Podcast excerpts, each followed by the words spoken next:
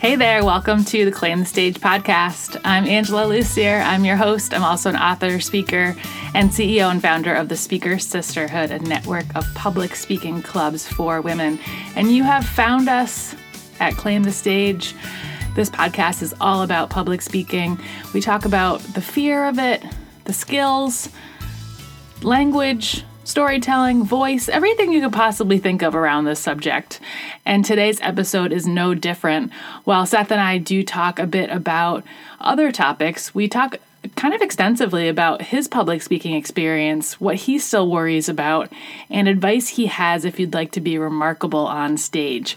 But before we jump into today's interview, I want to share a couple other things with you. One thing I introduced in our last episode is sharing reviews on the show and giving out copies of my book as a way of saying thank you. So today's featured review is from Hogfield. and the review is Angela's top five lessons of 2018 episode was a great summary of lessons she's learned and encouraged me to make my own list. Thanks for sharing honestly what's going on for you, Angela, and for giving me ideas for what I would list as my lessons. So, Hogfield, if you're listening, email me at angela at speakersisterhood.com with your address, and you win a copy of my book, The Secret Life of Speaking Up Prequel 30 Tiny Speaking Adventures. This book, it's a very tiny book. it gives you 30 different ways to practice using your voice and get more comfortable speaking up besides doing public speaking. So if you're interested in public speaking but it terrifies you and you want to get better at speaking, this is a great way to just practice using your voice in different places in life. So you can learn more about the book and if you're excited about what you're hearing about right now and you want to get your own copy, you can go to speakersisterhood.com slash tiny. But Hogfield, makes sure that you send me your address and I will get you a copy of my book. If you would like to be in the running for a copy of my book, leave a review on iTunes and you may hear it read on an upcoming episode. All right, today's episode is sponsored by Speaking School for Women. This online course is for women who want the steps and guidance to becoming a professional speaker. It's relaunching March 6th in just a couple weeks with tons of bonuses, and I'll have a special free mini course coming out the week before that will teach you the top five secrets to becoming a paid speaker.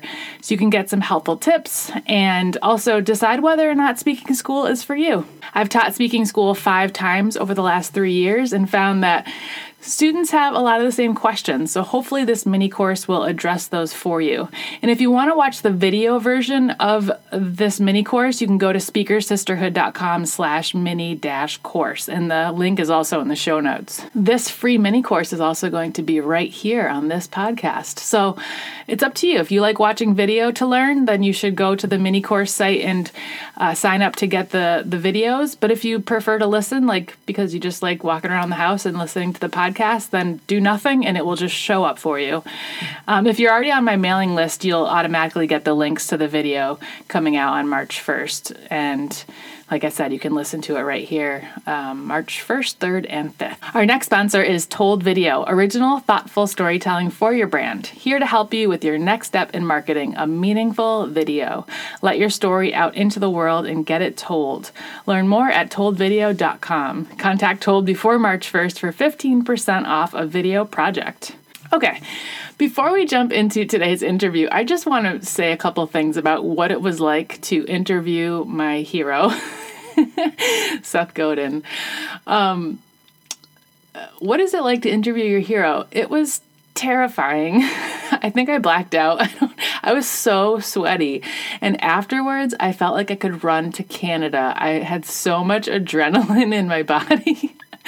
I walked out of the room I was recording in and I was like, I don't know, what do you do after interviewing Seth Godin? What like nothing matters. I don't know. Nothing, nothing seems important anymore. it was a really weird half hour, but I bounced back. And when, if you listened to the last episode, episode 110 with Mark Metry, at the end of that episode, I said, maybe you'll hear Seth Godin on the next episode.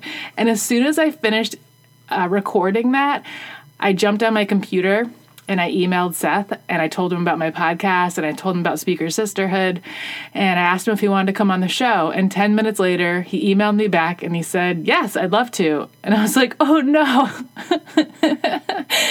I mean, yes, but this is so scary. So he, he he and I did the interview, and I had written a bunch of questions beforehand, which I'm really thankful I did because I I found myself so my mind was just so blank for so much of it that I was like, just stick to the questions, don't pass out. But anyway, I highly recommend asking your your heroes if you can interview them or talk to them or take them out to lunch. It it is it's pretty scary, but it's also really exciting. And after the fact, I'm like, he's just a person. But I got myself a little worked up. I'll be honest with you. So I hope you enjoy today's interview with Seth. I asked him a lot of questions that I've been wanting to ask him for a long time, and I make a huge announcement. that I have not shared yet on the podcast. So stay tuned for all of that. I hope you get some good insights from today's episode and hopefully inspires you to email your hero. Enjoy. Well, thanks. Th- thanks for so much for coming on my podcast today. I have some questions here that I've been dying to ask you for years, and there's only like 75 of them. so okay, my best. All right.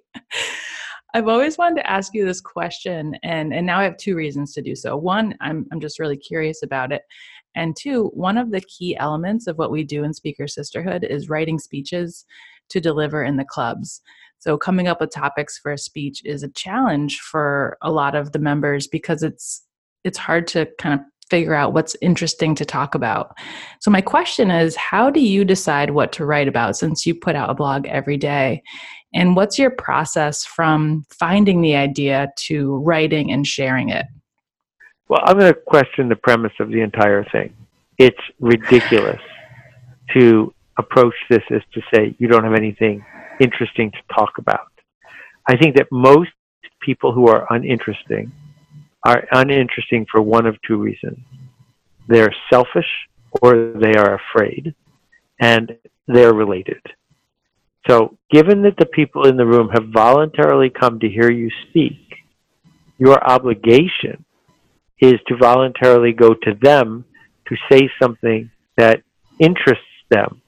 And that means you're trying to educate, you're trying to make a change happen. And it doesn't matter what you're talking about. So pick any topic you want right now, and I could tell you something interesting about it. It doesn't matter.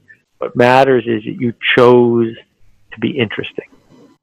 How do you start with that if you don't really know who's in the audience? Well, you should know who's in the audience. It's selfish to not know who's in the audience. So if I'm going to give a talk to the people who own Goodyear tire and rubber uh, auto repair shops, I know who's there. If I'm giving a talk to CEOs in Boston, I know who's there. You don't need to know their name. You need to know what they believe and what they fear. True. Well, you've been speaking professionally for a while. What have you learned about what makes a speaker good and what makes a speaker remarkable? Okay, so what remarkable means is worth making a remark about. That's all. And so a great example is what Tony Robbins did to launch his career, which is while he was talking, his assistant went out to the parking lot of the Holiday Inn with 200 pounds of charcoal and made a huge pit and put charcoal across the pit. And at the end of the talk, Tony would roll up his pant legs, take off his shoes and socks, and walk across the pit of charcoal, and people at the event would follow him. And so on Monday, when you went back to work and someone said, What'd you do this weekend? You had a great story to tell. That's remarkable. Now, remarkable doesn't have to be a gimmick, but it has to be something that the teller benefits from telling, that there's something selfish for them in telling about it. Not because it's going to help your career or your nonprofit, but because it will help their status or their role in the community. That's different than what is it to give a good talk. And a good talk is simply a talk that the recipient decides was worth the time and effort it took to listen to it. And there's so many versions of a good talk. So, I mean, just look at the top 100 TED Talks. They're so different, but they're all there because someone thought they were worth the time to watch.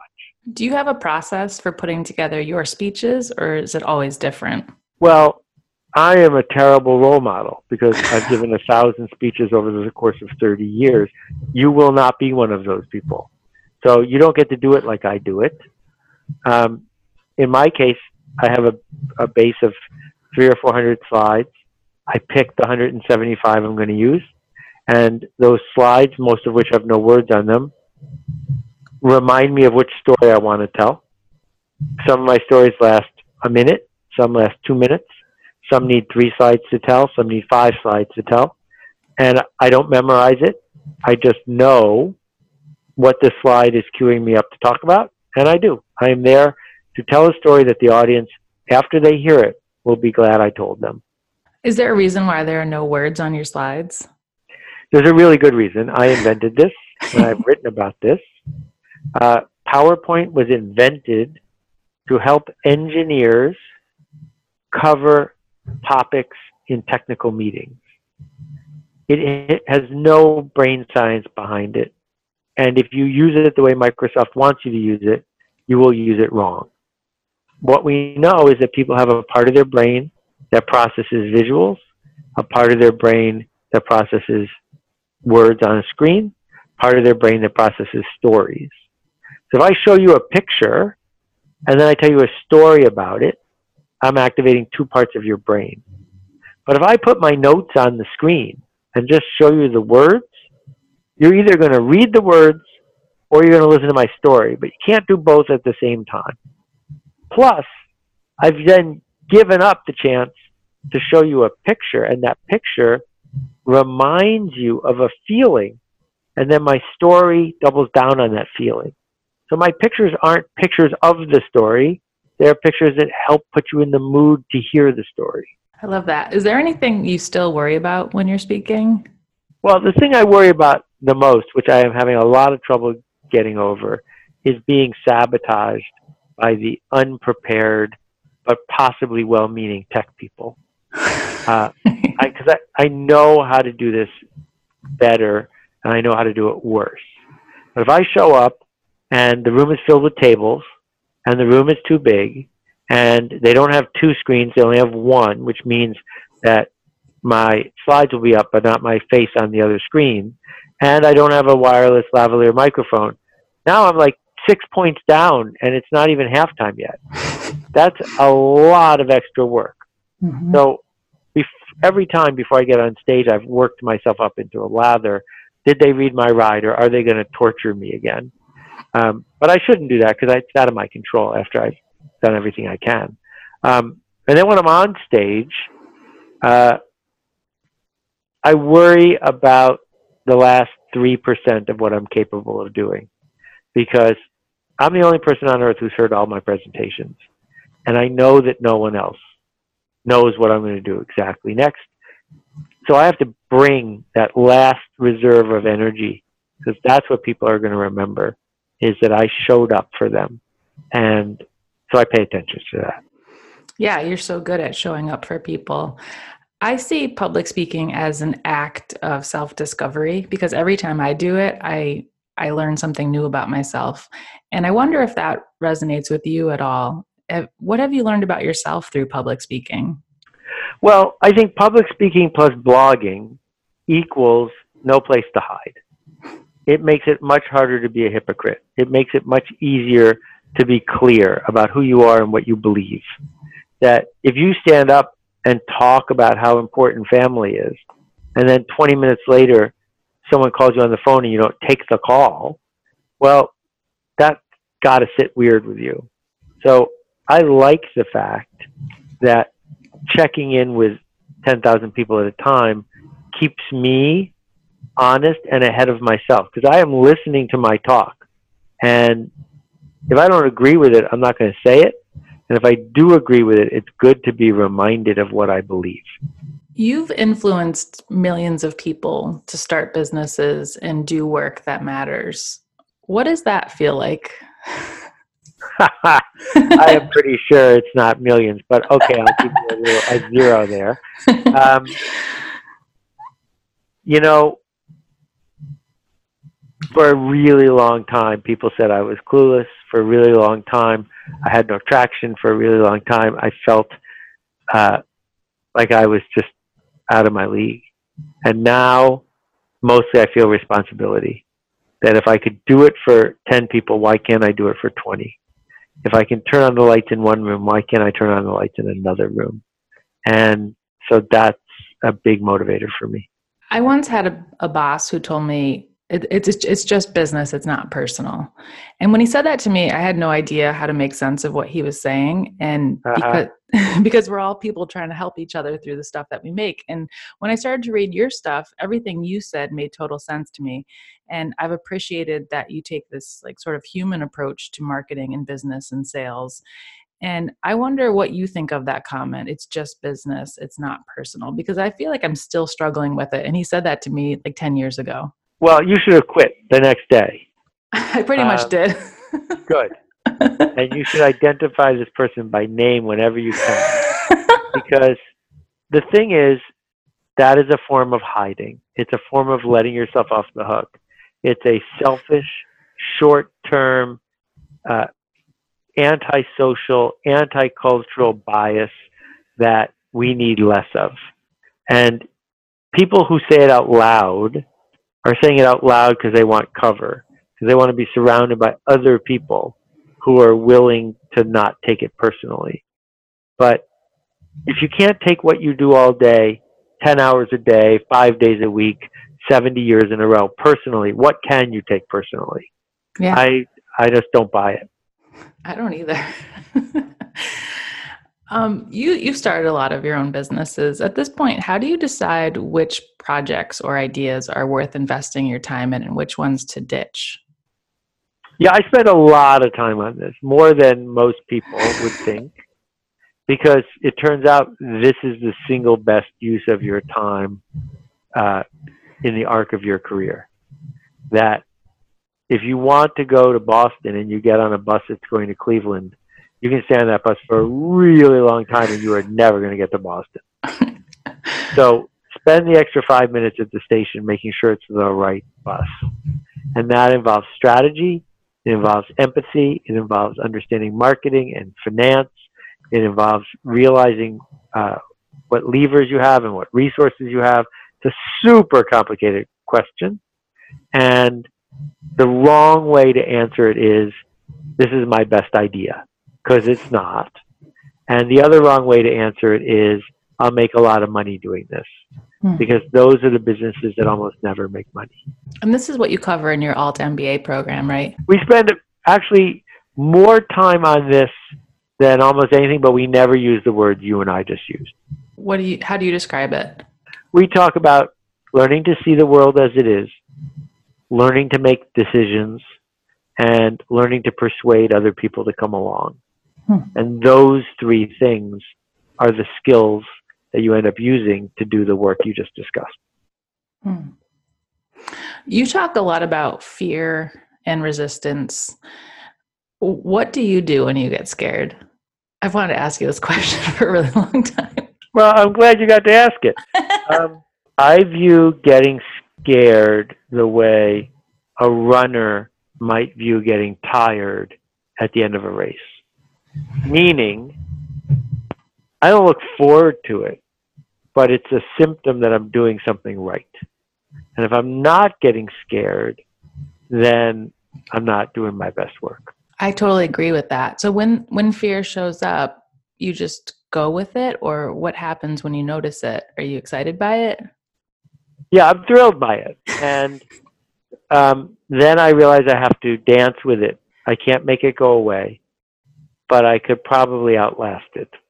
So mostly I'm trying to outlast it. What would you tell someone who's wanting to speak more often but is just feeling so much fear that they're not able to raise their hand and get up and do it more? Well, first, I would give them a high five for being so honest because this is the hardest part that most people don't have the honesty to say that. Hmm. And then the second thing I would do is figure out how to make it a daily habit. If you can, for four minutes a day, talk to a stranger, it gets easier and easier and easier. And there are lots of ways to do this. You don't have to be on stage at Toastmasters. You can answer customer service calls. You can offer to help people at the train station with directions. That it all feels the same because your brain can't tell them apart. And what you're trying to learn how to do be generous and educate in real time in public. And if you can keep doing that and doing that and doing that, then once a week, giving a talk at the book group, not so hard. And once a month, doing a talk at your group, not so hard because every day you're training. Yeah, absolutely. I think the power of practice should not be underappreciated because the more you do it, the more you realize what you're capable of. And I think a lot of it is being able to surprise yourself that you're able to do something that you thought you couldn't do. And then the next time it feels a little easier and it feels like, hey, this, I'm actually cut out for this, right? And let's remember kids learn how to walk and ride a bicycle, not by watching videos, not by reading manuals, but by doing it and falling down. It's the only way. Mm-hmm. Absolutely. Well, I wanted to share something with you, and I haven't actually shared this on my podcast yet or publicly, but I wanted to ask you for your words of wisdom about it. I am pregnant and I'm I'm due in June, and I'm, this is my first child. I'm really excited about it, and I've heard you talk about uh, homeschooling your kids, but also sending sending them to public school. And you've shared some of your own parenting thoughts through your blog in the past. And I was wondering if you have any advice for a mom to be. I am so happy for this kid and so happy for you. what a lucky, lucky kid that's going to be.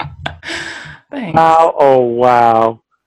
This is fantastic. I am really, I'm just glowing hearing this. Oh. Thank you for sharing that with me. You're welcome. Um, yeah, I don't talk directly about parenting too much because who made me an expert and because everyone's mileage will vary. Um, but I do think the conventional wisdom and the dominant cultural narrative are almost always not in your interest or your kid's interest. Mm. And so looking for things to be nervous about, looking for ways to fit in, looking for doing it the way everyone else is doing it. You know, those things have changed decade after decade for a thousand years. There's no right way to do it, but you've got to make a commitment and have a point of view about the culture you're going to surround your kid with and the expectations that you're going to establish. And that's the best reason to have a kid is because you get to make the assertion and you get to decide. Hmm. I feel like there are a lot of parallels between entrepreneurship and parenting and creating a culture within your business creating a culture within your family, being open to anything happening, not getting too connected to ex- outcomes and expectations, but sort of everyday learning from what comes up. Would you agree yep. with that? I would. I mean, one of them involves a lot more pooping, but yes, they're, they're more similar than most people think. I, have been looking for books about entrepreneurship and parenting, and I haven't really found anything yet, which I'm surprised by because they seem so similar. well, except that it's hard to sell a book like that because there aren't that many successful entrepreneurs, and the ones who are think they don't need any help parenting. and so you already know how to do this. You're not going to do it wrong, and you'll do it great if you don't take yourself too seriously, but you make this real commitment to being responsible for the cultural expectations you lay on this little kid. Okay. Thanks. I wanted to tell you that you were the first person to ever say it's okay to be weird and I really appreciated and needed to hear that at that time. And that was when I read Purple Cow 15 years ago. And it's what gave me the confidence to eventually quit my job after my boss told me it's it's just business, it's not personal. and it helped me to start a business that helped other people like me find jobs that fit them. And that's been a really important foundation for me to continue being weird and sort of shun the non believers, as you say. And I want to say a giant thank you to you for everything you do and the amount of heart and truth you put it into everything you give people. It really shows and it's really important and, and important for all of us. And You're one of my favorite people on the planet, and it's a real honor to get to talk to you today. I, I just really appreciate you taking the time to talk with me and answer these questions for my audience that I've been carrying around for the last 15 years. wow.